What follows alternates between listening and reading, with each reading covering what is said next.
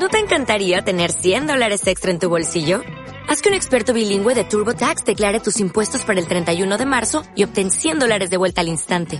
Porque no importa cuáles hayan sido tus logros del año pasado, TurboTax hace que cuenten.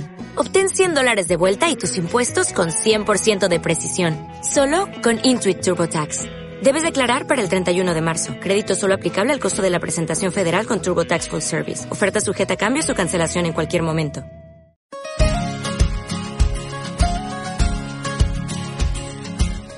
A todos, chicos y chicas, bienvenidas y bienvenidos una vez más al Super Corona Podcast. Una semanita más estamos aquí todas y todos para escuchar este momento de charla aquí entre la juventud y deseando que como en los anteriores os guste muchísimo este momento de conversación entre jóvenes. Hola a todos y a todas, al igual que gracias, estoy deseando que hayan pasado bien en esta última semana. Estamos una vez más aquí para hablar de lo que nosotros los jóvenes tenemos que decirle al mundo. Y bueno, en esta semana tenemos un tema, bueno, creo que ya se van a ir acostumbrando que los temas que tratamos nosotros por lo general son bastante fuertecillos. En esta semana vamos a hablar sobre el odio, sobre la discriminación hacia cualquier colectivo. Vamos a estar tratando este tema debido a ciertos detonantes que hubieron hace no mucho tiempo a nivel internacional y nacional. Fue algo que no podíamos quedarnos callados, y si bien no lo dijimos ahí en ese momento, sí que lo vamos a tratar en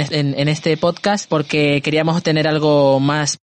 Exacto, por cuestiones de tiempo y de querernos preparar y hacerlo bien, porque vamos a hablar de la discriminación, la intolerancia, y son cosas que hay que tomarlas despacito y con buena letra. Y así vamos a empezar contándoos una historia, el caso de Cyntoia Brown, una chica negra estadounidense que vivió una muy fuerte historia y que por un caso que no se suele ver, terminó con un final, vamos a decir, feliz. Y este es el caso de Cyntoia Brown. Cyntoia era una niña que soportó el abuso de su madre, adicta a las drogas y al alcohol. Tras escapar de ella y de la escuela, a sus 16 años vivía en un motel con un proxeneta que la tenía cautiva. La abusaba, violaba y obligaba a prostituirse. Hasta que, un día fue obligada a ir a su casa. El hombre tenía en su posesión armas de fuego. Bajo sus órdenes mantuvo relaciones sexuales con él. Finalmente, Cyntoia le disparó por la espalda y el hombre murió en el acto, tras sentirse amenazada, abusada y humillada. Así, Cyntoia, con 16 años, fue juzgada como una adulta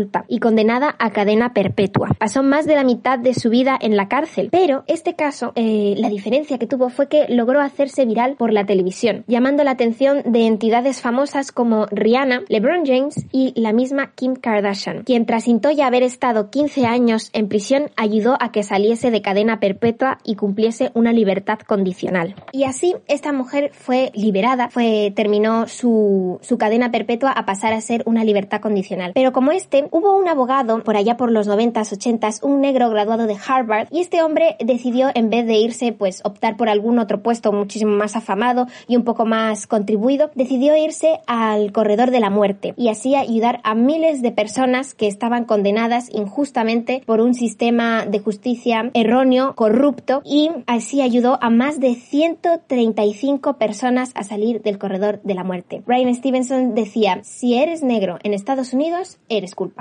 Así, muchos más casos ha habido, pero también el caso que tenemos, creo, ahora todos muchos en la cabeza, es el de George Floyd. George Floyd, un hombre que fue asesinado por un arrebato de poder de un policía en Estados Unidos. Lo diferente de este caso, porque dentro de lo que cabe es igual a muchos, o sea, la policía, las entidades de fuerza, agreden a la gente negra, este colectivo, por el simple hecho de las diferencias, del racismo, de toda esta historia maldita que nos conlleva a terminar generando odio hacia más personas. Y básicamente es que este caso fue grabado y compartido en busca de que se hiciese justicia por con muchísimos nombres como Justicia por George Floyd, quien fue asfixiado durante 7 minutos por un policía, a pesar de que la gente de alrededor le decía para. El hombre rogaba, llamaba a su madre pedía perdón, decía que no, que ha sido un inconveniente, que ha pasado algo mal. Y aún así, este hombre fallece y se causa un revuelo inmenso en redes sociales, en la calle y en boca de todo mundo. Y sí, a raíz de esta gota que derrama el vaso, que es la muerte de George Floyd en Estados Unidos por parte de este policía que le asfixió con su rodilla en el cuello, el mundo se encendió, no solamente en Estados Unidos, sino que fue alrededor de todo el mundo. Hubieron marchas en Madrid, en Francia, en Estados Unidos. Las manifestaciones llegaron a tal punto que la policía comenzó a actuar con mucha violencia. Y aquí añado yo un comentario que es, bueno, Estados Unidos siempre ha estado criticando a otros países como China por la represión contra sus manifestantes y ahora...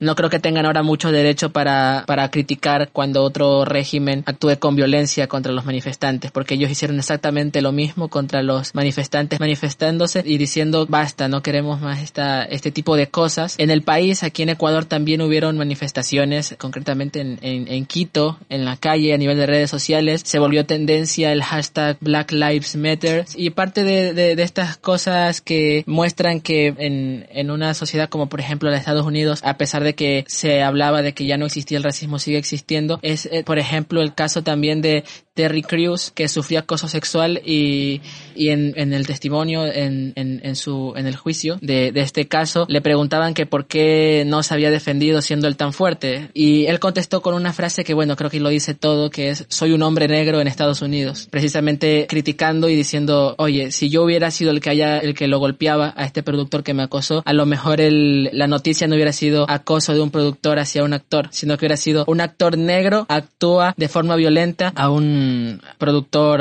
homosexual. La historia hubiera sido completamente diferente.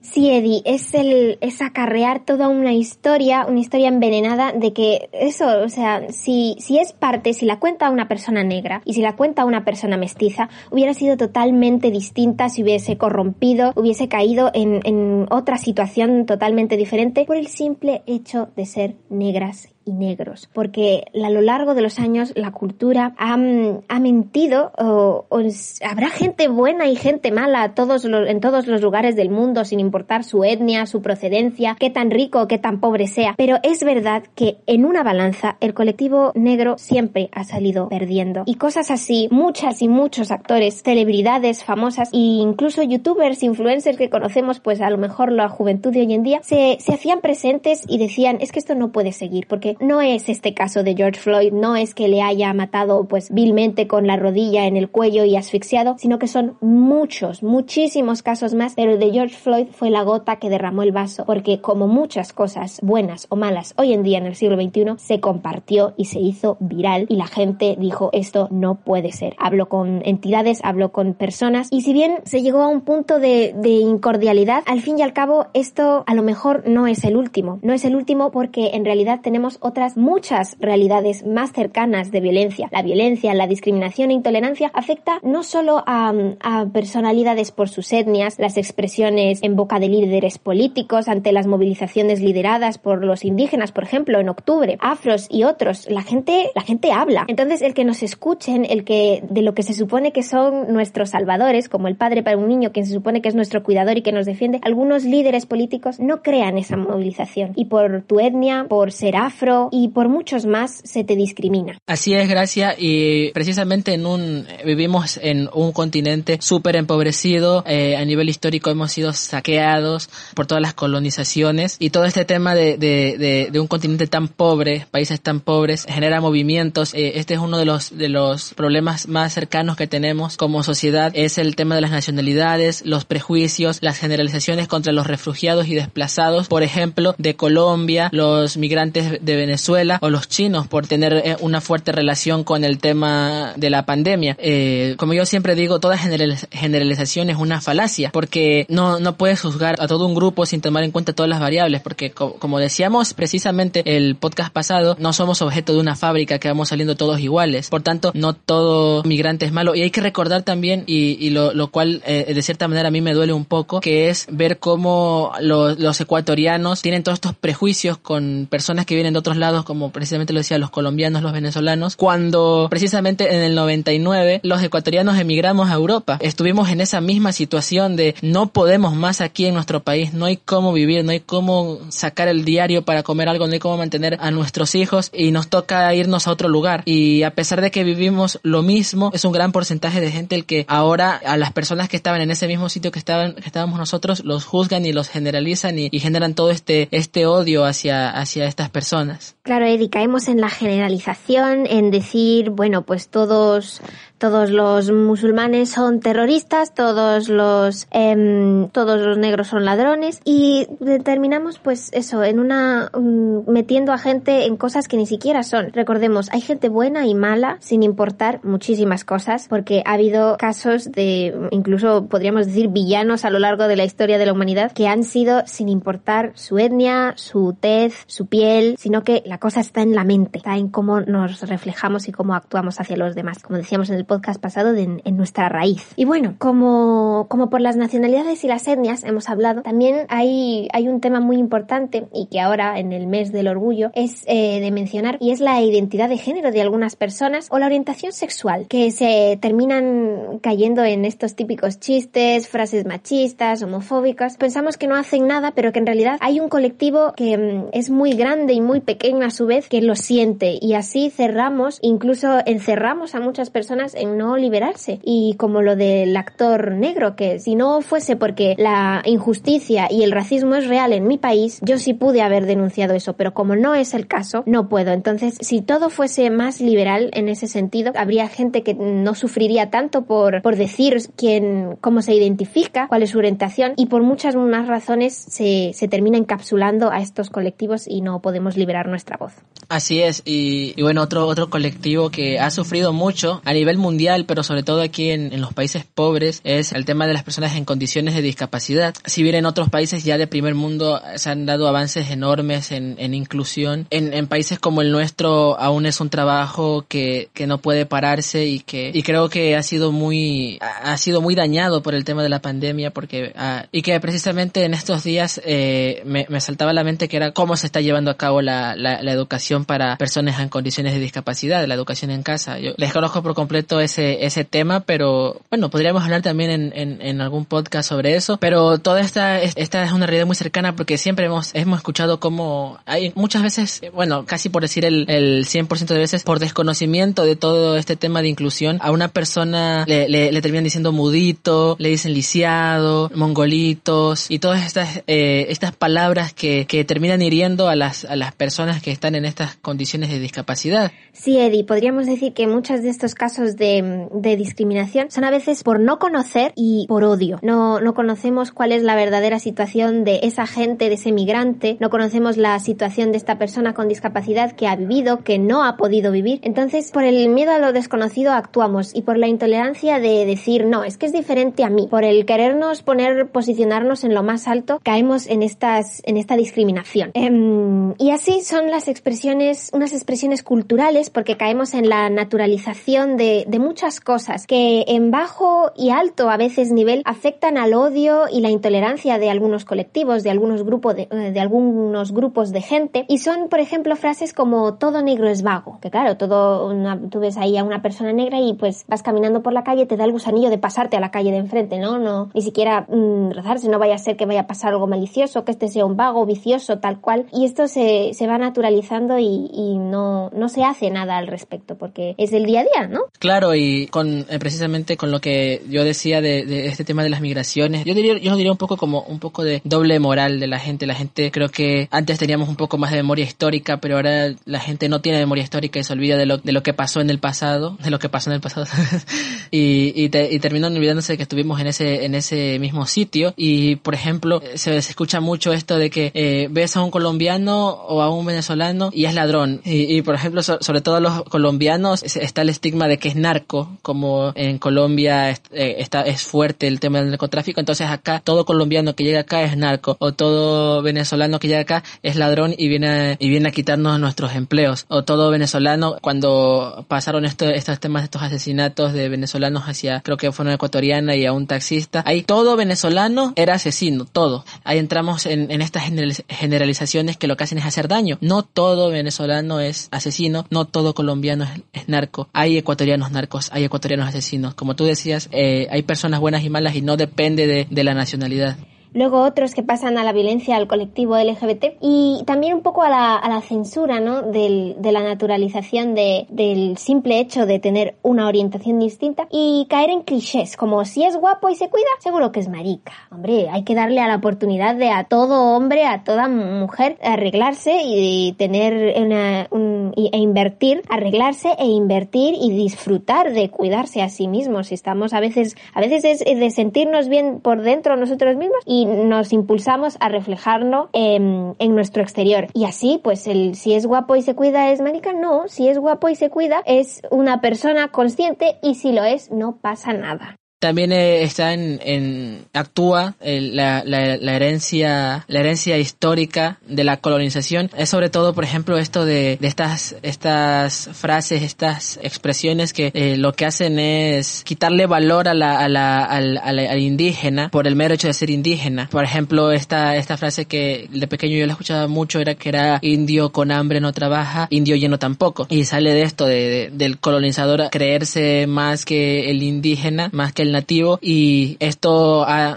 sobrevivido hasta el día de hoy y se lo sigue escuchando, y de hecho hasta llega incluso a normalizarse tanto esta violencia hacia el indígena que termina incluso convirtiéndose en un refrán. Hay varias personas que consideran esto como un refrán de indio con hambre no trabaja, indio con lleno tampoco. Sí, Eddie, una frase muy, muy famosa que se decía cuando fue toda la protesta de George Floyd era de te quejas del racismo en Estados Unidos pero no haces nada en tu país. A veces no es solo que vengan inmigrantes aquí, sino que Ecuador también ha migrado, somos un país de diversas culturas y caemos en dichos como estos y como ay, es negrita pero bonita. ¿En qué momento de la situación, en qué momento el canon se creó? Y de decir que las mujeres negras no son guapas, o de decirlo con diminutivo un poquito con el sentido de, ay, es que no vaya a ser que la vaya a ofender de negrita porque esto suena feo, porque no sé qué, y es esa doble moralidad que decías, ¿no, Eddie? El decirnos que claro, cuando vienen no nos gusta, pero cuando nos toca irnos, ojalá que nos acepten. Así es, gracias. Y bueno, justo con lo que decías de que en Ecuador también ha habido migraciones, y es que también aquí en el mismo país hay un montón de odios, generalizaciones. Por ejemplo, en esta época de Alfaro, de Gabriel García Moreno, hubo toda esta batalla entre la costa y la sierra, y eso se sigue viendo hasta hoy día, donde las personas de la sierra consideran a los de la costa como son los monos los que comen el verde, que andan por los árboles. A los de la sierra se les dice que son cochinos, que no se bañan, que siempre andan apestosos, no te acerques a esa mujer indígena, que no te vaya a contagiar alguna enfermedad. Últimamente con el tema de la pandemia también se empezó a generar odio hacia el pueblo guayaco, y todo esto en un mismo país. Ahora, ¿qué podemos esperar de personas que vienen de externas de nuestro país con el tema, por ejemplo, de los venezolanos y colombianos? Y es como ir viendo cómo va creciendo desde lo más pequeño hasta lo más macro, desde lo micro hasta lo más macro, y terminan, incluso esta clase de cosas terminan convirtiéndose en guerras en otras épocas de la historia de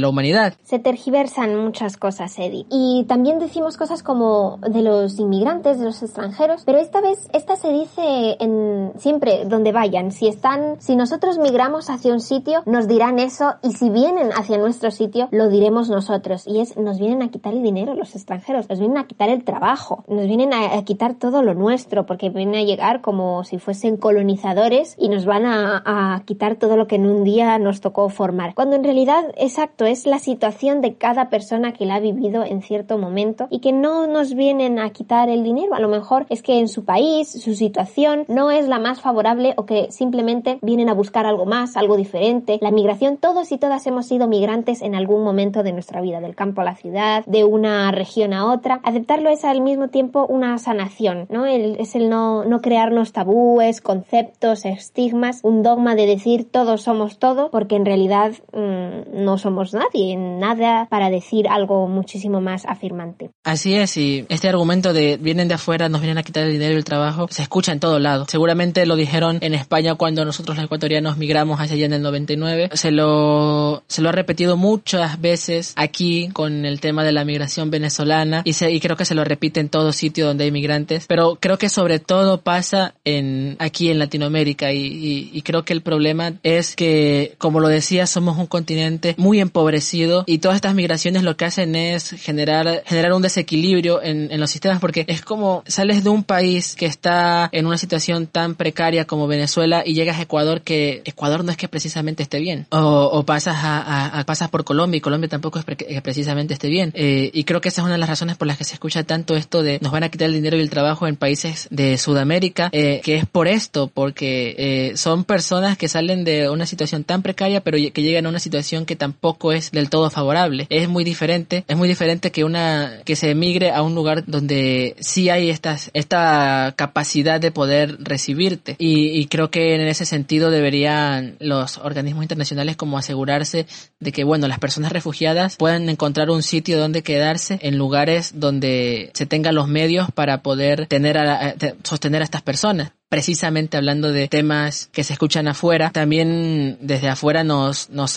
siempre ha habido como este estigma a las personas de Latinoamérica, o sea, es como, no sé si te has dado cuenta, y que precisamente lo había visto, un video sobre esto, que es como, en Estados Unidos siempre representan a Latinoamérica en películas con tonos amarillentos, y es como, aunque sea solamente una corrección de color, ya es un estigma que se está poniendo sobre todo la mitad de un continente al que ellos mismos pertenecen, que es América, y precisamente desde afuera se pone una generalización de todo el pueblo sudamericano. Por ejemplo, a las chicas que están en otros países siempre las tienen como oportunistas que vienen a robarse los maridos de las mujeres de allá. Acá mismo se ha visto eso cuando una mujer ecuatoriana dice, estas venezolanas vienen a robarnos nuestros maridos. Dicen que todas las latinas son viciosas, son calientes, y se empieza a estigmatizar esto a tal punto de que si en un país europeo o en Estados Unidos se ve a una latina, enseguida se piensa eso, cuando no es así, y como lo decía, incluso aquí mismo se ve eso desde los pueblos en general. Sí, es envolver a la mitad de la población, que somos las mujeres, en dividirlas y decir, bueno, las calientes, las serias, las guapas, las feas. Es muy complicado, ¿no? Y lo que decía Sedi, ¿no? De las expresiones de la gente que ha venido a casos de fuera, y de que cada uno a lo mejor viaja y migra por distintas razones, y lo mismo de los asesinatos e injusticias a la población negra, o sea, la gente que vive más o menos bien, que tiene un nivel al igual que una persona blanca o que no son pobres, son los que llegan, son casos que se llegan a mencionar, porque los de los pobres ni siquiera llegan a voces más grandes. Se ha asesinado a un negro, pues lo decimos, este se va al noticiero, este no. Pero bueno, también decía Eddie que nosotros hemos migrado, que en el 99 el Ecuador migró, mucha gente de Ecuador migró hacia muchísimos lugares, incluidos Venezuela, Perú, toda América, Norteamérica, Europa y los continentes demás. Y es que en España, nos decían allegados, se prefería mucho y se escogía mucho,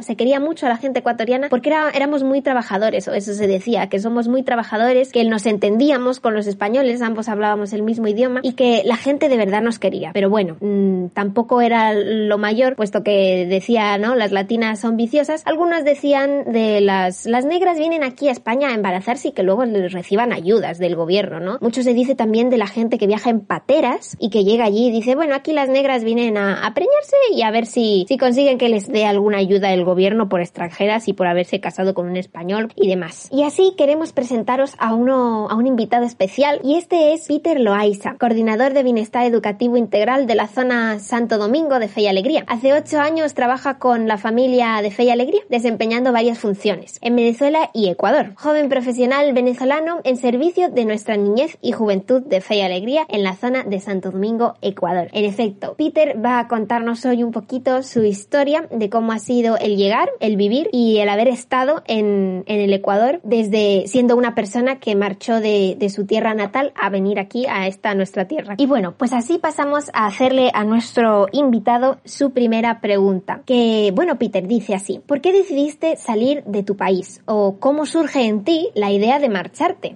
Hola, ¿qué tal? Gracias por el espacio. Quería felicitarles por el Corona Podcast y el abordaje que hacen a cada una de las temáticas. Gracias por esta oportunidad. Respondiendo a la pregunta, sí, en el año 2016 decido salir de mi país, Venezuela, decisión que fue pensada, fue trabajada y consultada en familia. El motivo, la situación política, económica y social que vive Venezuela desde hace años y que ha llevado a más de 5 millones de personas a buscar nuevas fronteras para hacer vida. Esa idea de salir de Venezuela, cuando digo que fue trabajada, lo digo porque durante casi 2 años estuve organizando mi documentación hasta el día que tomé la decisión ya definitiva de salir. Allí hablé con mi mamá, con mi papá, ya tenía los documentos y efectivamente tomé esa decisión.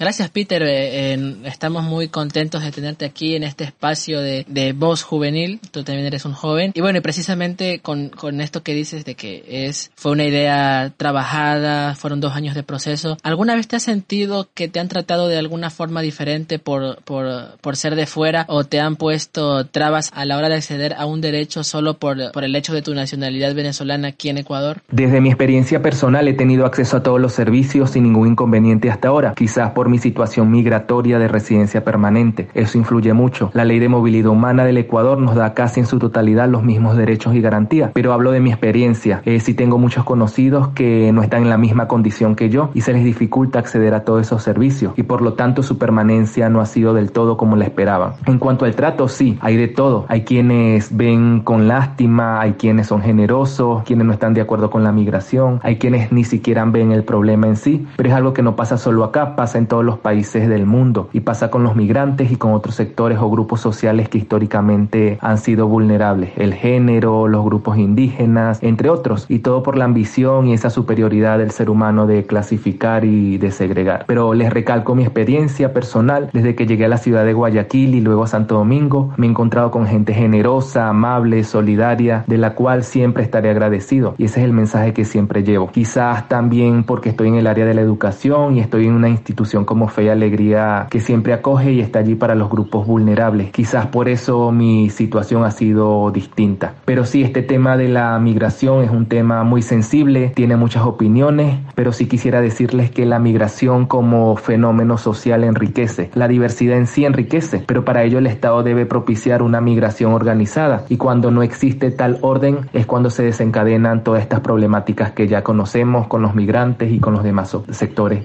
y grupos sociales.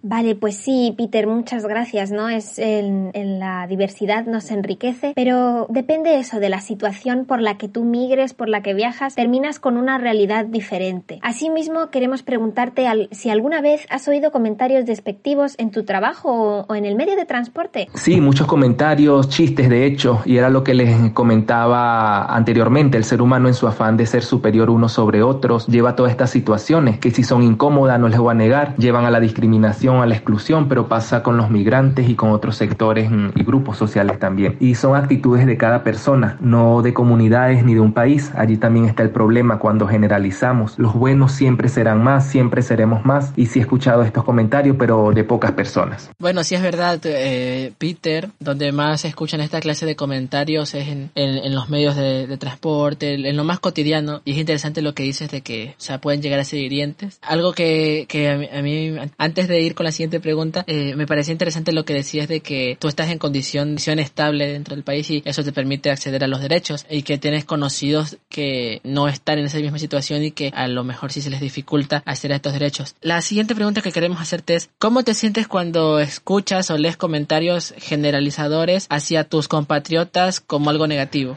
Bueno, en situaciones con mucha incomodidad. Yo en todo esto he buscado comprender esas actitudes, siempre me he preguntado por qué hacen esos comentarios, por qué no se ponen en nuestro lugar, pero esos comentarios vienen de pocas personas, no es un mensaje general. Y lo que siempre he dicho, el problema de todo esto es la generalización. Los buenos siempre serán más, y por eso yo agradezco por la solidaridad y la empatía de esas personas que se han aparecido en mi camino, sí. Somos personas que venimos a buscar una mejor calidad de vida que ahora mismo nuestro país no nos está brindando, y eso venimos a trabajar y aportar. Hay de todo también, pero como les digo, son actitudes de personas y no son referencias de un país. Entonces eso es lo que hay que reflexionar. Y bueno, pues sí, Peter. Y ya para finalizar, muchísimas gracias por todo. Y recordando que al fin y al cabo el Corona Podcast es un espacio que los cefistas, las y los cefistas, hemos logrado proveer hasta cierto punto. Queríamos preguntarte qué mensaje dejas a los jóvenes cefistas respecto al tema de discriminación, intolerancia y odio por etnias, identidad de género, nacionalidad u otros. Sí, es importante que estos temas se traten desde la mirada de los jóvenes y que existan estos espacios de sensibilización para todas estas realidades sociales. La diversidad enriquece en todos los sentidos y la clave de todo esto es ir generando espacios como este que promuevan el respeto, la tolerancia y la no discriminación hacia todas las personas, independientemente de su color de piel, nacionalidad, de su religión, que también muchas veces es motivo de discriminación, también de la orientación sexual, la condición de discapacidad, de la situación socioeconómica, de la edad también. Por la edad siempre se anda apartando, segregando, sacando chistes, por el simplemente hecho de ser hombre o mujer, por la apariencia física, por todo queremos hacer chistes, por todo queremos segregar, cuando debe ser todo lo contrario. Esta sociedad debe estar abierta a la pluralidad y a todas las expresiones de la diversidad, y es propicio que desde la educación y desde la mirada de los jóvenes se abran estos debates, siempre en la línea del respeto a todas las opiniones. La diversidad es un elemento, como les decía, enriquecedor en la convivencia y por lo tanto debe garantizarse la igualdad, la equidad y todas las condiciones, garantías y privilegios y espacios de participación para todas y todos. Wow, pues bueno, muchísimas gracias, Peter, de verdad, por concedernos este bonito espacio y bueno, pues que en efecto la diversidad hace que el planeta sea muchísimo más rico, sea muchísimo más bonito y que los buenos somos más, ¿no? Así pasamos del testimonio de la sección en la que Peter nos ha acompañado y que de verdad desde aquí, desde el Corona Podcast, estamos eternamente agradecidas y agradecidos. Queremos contaros también el testimonio de un amigo gay a quien vamos a llamar Valiente. Hola, ¿qué tal? Les saludo a un chico carismático, alegre, sincero. Me gusta compartir con los demás. Soy sincero cuando es necesario. Soy amigable y me siento libre al reconocer mi orientación sexual. Soy gay. Me di cuenta de lo que era, creo, desde que tengo uso de razón. Desde pequeño me comenzaron a gustar los tacones, el maquillaje, la ropa interior de mujer. De pequeño no me sentía tan bien, hasta cuando me decidí que al resto de personas sepan quién realmente soy. Cuando tenía 10 u 11 años, comencé a cambiar mi tipo de gestos y todo lo demás. Empecé a expresarme un poco más afeminado, más de lo que ya era. Comencé a sacar un poco más de mí. Me di cuenta de que para muchas personas no estaba bien mi forma de ser. Igual, unas personas me aceptaban y otras no. En la escuela sufrí bullying y discriminación, hasta cuando por fin entré a la etapa del colegio. Aquí fui más aceptado. Los compañeros y compañeras comenzaron a tratar conmigo, aunque en varios momentos me hacían bullying y discriminación. Mucha gente lo hizo. Fue bastante feo. Llegué a querer quitarme la vida. Tomé coraje y seguí adelante. Me di cuenta que el resto de personas lo hacían por hacerme sentir mal, porque ellos tal vez no estaban conformes con lo que ellos eran. He sufrido mucho, pero hoy me siento un triunfador. Tengo que seguir adelante para lograr lo que quiero hacer. No quiero hacerme un chico transexual. Soy y quiero ser un gay con valores, principios y generosidad, como hasta ahora lo he sido, y quiero seguir siendo la misma persona que soy. Poder mostrarme a las personas como soy en realidad, sin recibir de ellos temor o desprecio. Sí. He sufrido bastante desprecio, hasta de mi propia familia, incluso hasta de mamá, aunque creo que en este tiempo ya han pasado tantas cosas que al final me acepta. Mi papá aún no lo sabe, y no me imagino cómo reaccionará cuando se entere. Pero bueno, sigo adelante, siendo lo que soy. Y bueno, con este testimonio de nuestro amigo valiente, les queremos invitar a ser más acogedores. Todos somos migrantes de una u otra forma. Migramos del campo a la ciudad o viceversa. Y donde vamos llegamos con deseo de construir una vida. Hay un espacio para todas y todos. Como lo decía Peter, la diversidad enriquece. Y nuestra cultura sudamericana es tan rica precisamente por esta mezcla que, si bien tuvo un origen violento, al fin y al cabo que terminó convirtiéndose en nuestra identidad.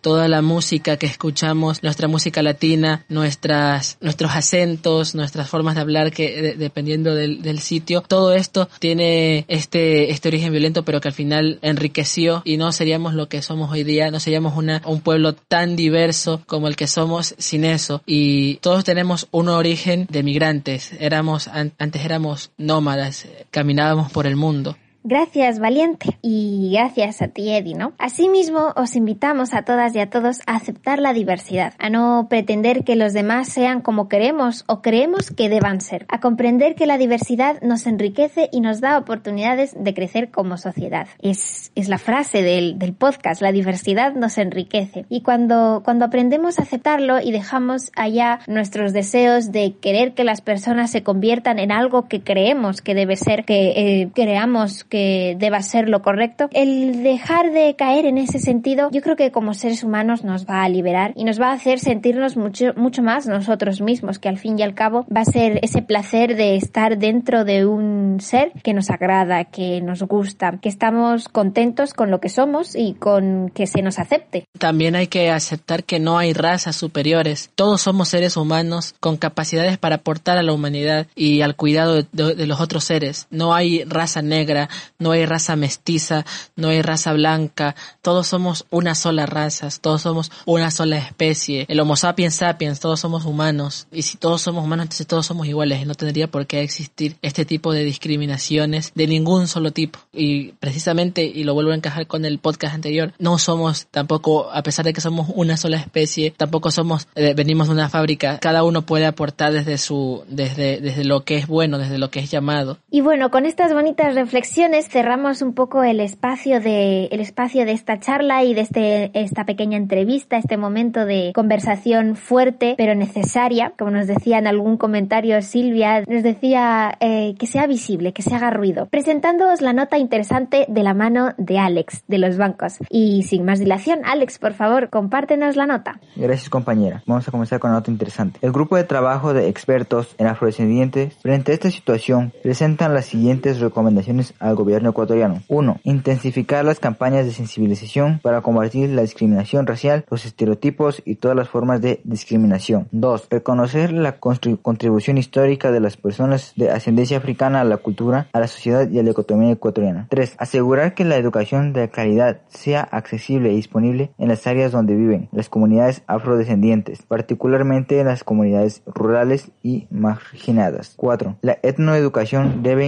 insertarse en el Círculo Escolar Nacional. Crear una Secretaría Nacional de Etnoeducación dentro del Ministerio de Educación. 5. Garantizar el acceso de los afroecuatorianos a la justicia, la seguridad, la tierra, el agua potable, la atención médica, la vivienda, oportunidades económicas. 6. Aumentar la inversión económica y social para alcanzar la igualdad de acceso a oportunidades y suplir las necesidades de las familias afroecuatorianas y facilitar su plena participación en la vida pública. Este informe será presentado al Consejo de Derechos Humanos de la ONU en septiembre de 2020. Gracias por su atención, espero que les haya gustado. Hasta luego.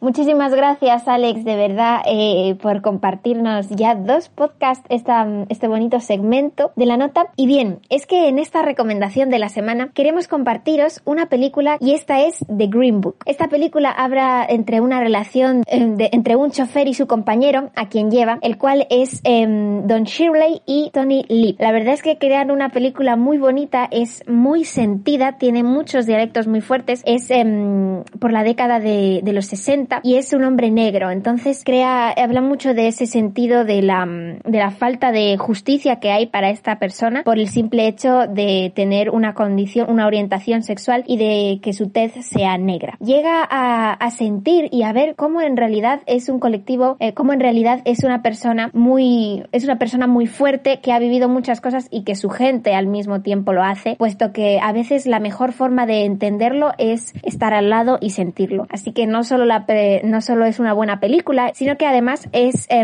habla de que la mejor opción de reconocer las cosas es sintiéndolas y hablando de ellas y viendo cómo la gente de verdad lo vive y llegándonos a embadurnar de toda la diversidad cultural. Así que apuntádoslo, The Green Book. Y con esto, chicas y chicas, yo me despido con todas y todos vosotros, que nos veamos hasta la próxima entrega de El Super Corona Podcast, charlando con la juventud. Ha sido un gusto enorme, reconozcamos allá todo lo que veamos injusto. Así que nada, chicas y chicas, con esto yo me despido, un besazo enorme, hasta la próxima. Y bueno, antes de finalizar este Corona Podcast, queremos recordarles que hoy mismo, 29 de junio, hace 56 años se fundó la primera escuela de Fe y Alegría en Ecuador. Queremos mandarle desde el Corona Podcast un saludo a todas las escuelas, a todo aquel que pertenece a este enorme proceso de educación popular llamado Fe y Alegría, y que nosotros mismos pertenecemos a Fe y Alegría, y bueno, a festejar estos 56 años de edad. Y en esta ocasión les traemos la canción para finalizar el podcast. Es la canción Derecho de Nacimiento de Natalia Lafourcade. Es muy, muy bonita y es una canción que no es muy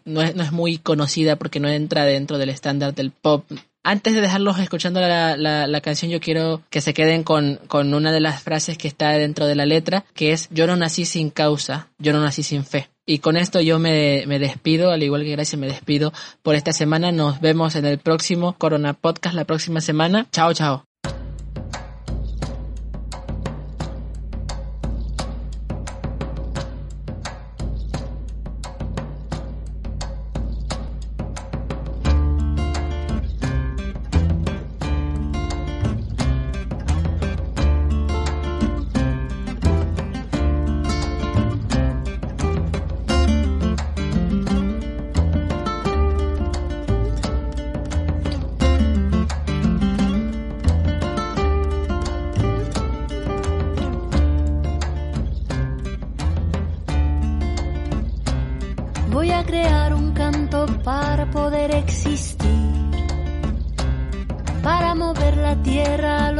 Y sobrevivir,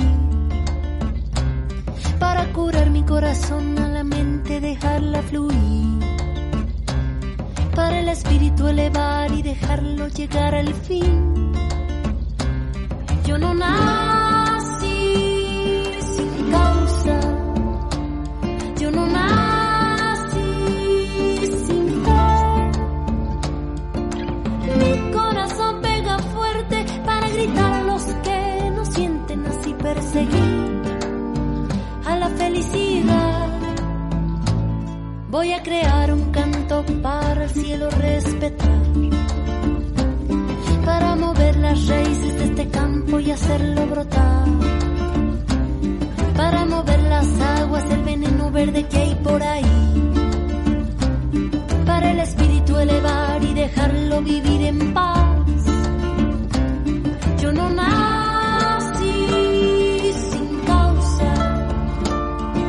nací sin fe, mi corazón pega fuerte para gritar a los que nos mienten así perseguir a la felicidad, y así perseguir a la felicidad, que es un derecho de nacimiento, es el motor de nuestro movimiento, porque reclamo libertad de pensamiento.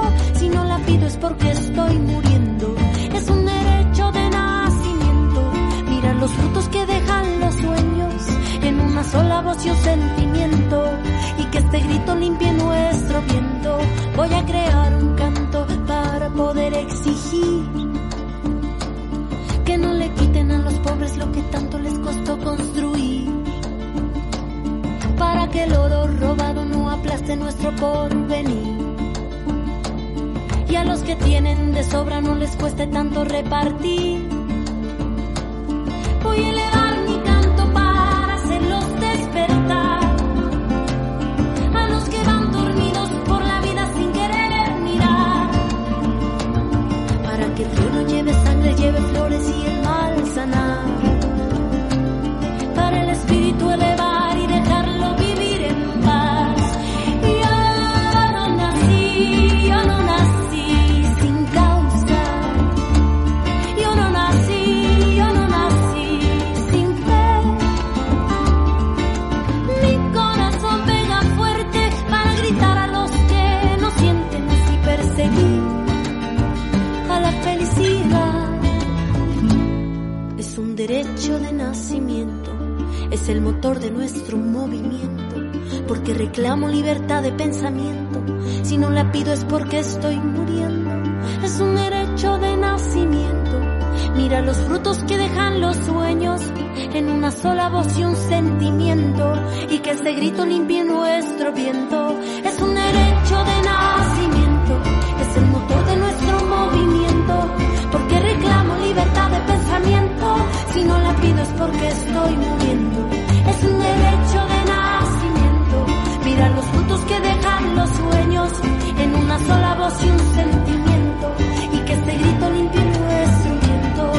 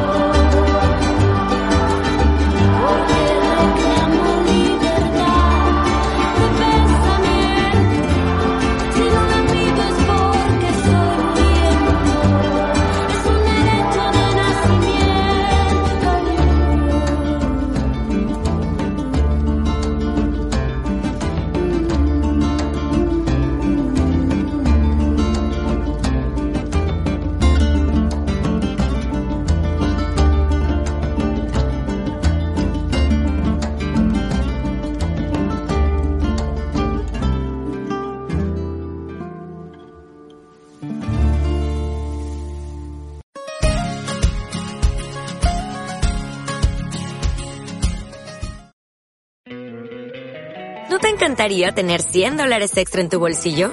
Haz que un experto bilingüe de TurboTax declare tus impuestos para el 31 de marzo y obtén $100 de vuelta al instante.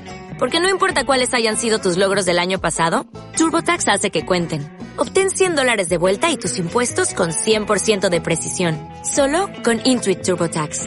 Debes declarar para el 31 de marzo. Crédito solo aplicable al costo de la presentación federal con TurboTax Full Service. Oferta sujeta a cambios o cancelación en cualquier momento.